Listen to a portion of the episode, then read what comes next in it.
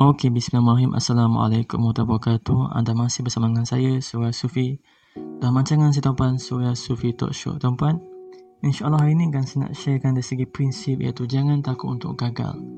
Kita sering dimomokkan, tuan-puan, dengan subjek-subjek yang dipanggil kegagalan. Jangan cuba itu, jangan cuba ini. Jangan buat itu, jangan buat ini nanti, itu nanti ini, buat begitu, buat begini. Tuan-puan, bagi saya buat je.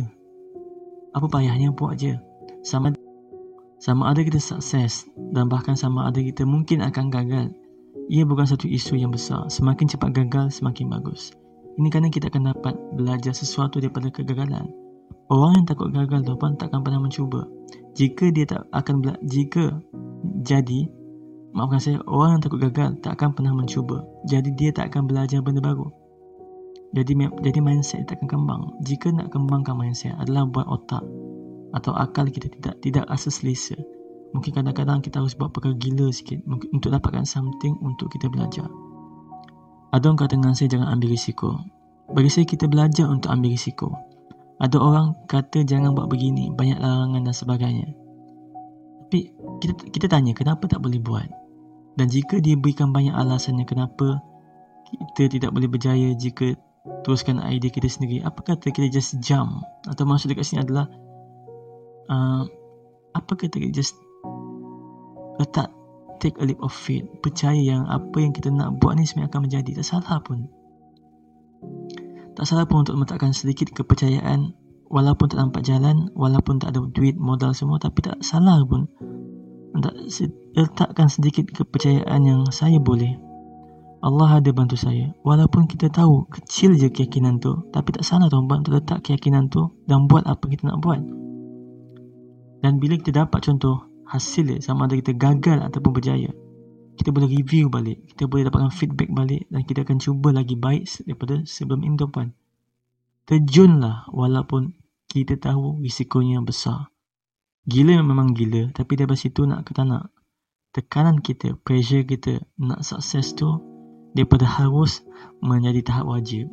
Saya dulu tuan-puan di push tau Satu hari untuk hasilkan tiga ibu sehari Di reject orang dah buat macam beratus pages lah. Dan dan nak gila dah. Tapi bos boleh reject. Memang kurang ajar tapi saya belajar sampai tengah depan walaupun harus dibuat semula daripada pagi hingga lewat malam. Saya terus menghasilkan ibu atas arahan bos.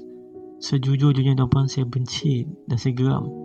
Tapi kerana tekanan itu membuatkan saya menjadi seorang, menjadi seorang semakin laju semakin driven. Kan saya tahu dan sedar bahawa tekanan itu membuatkan seseorang itu bertindak.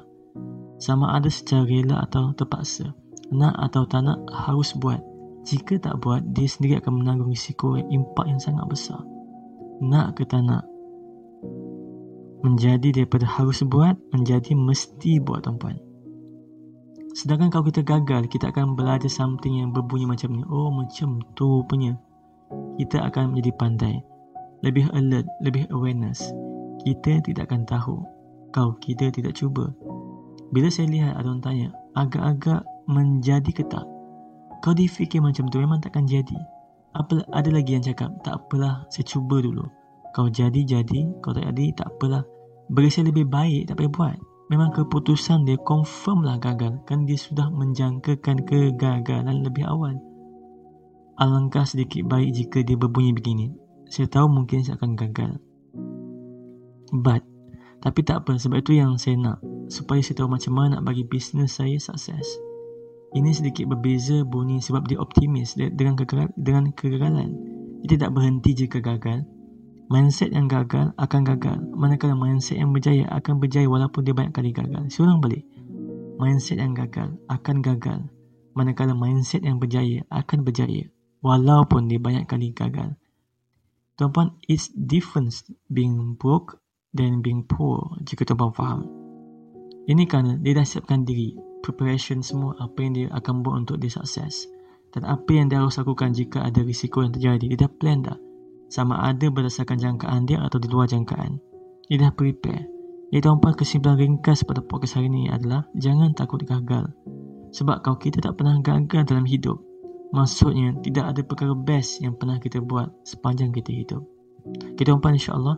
Kita jumpa pada podcast SSTS yang seterusnya. Surya Sufi Talk Show. Terima kasih kerana mendengar. Saya sangat menghargainya tuan-puan. InsyaAllah jumpa lagi. Saya Syah Sufi. Assalamualaikum warahmatullahi wabarakatuh. Peace, y'all.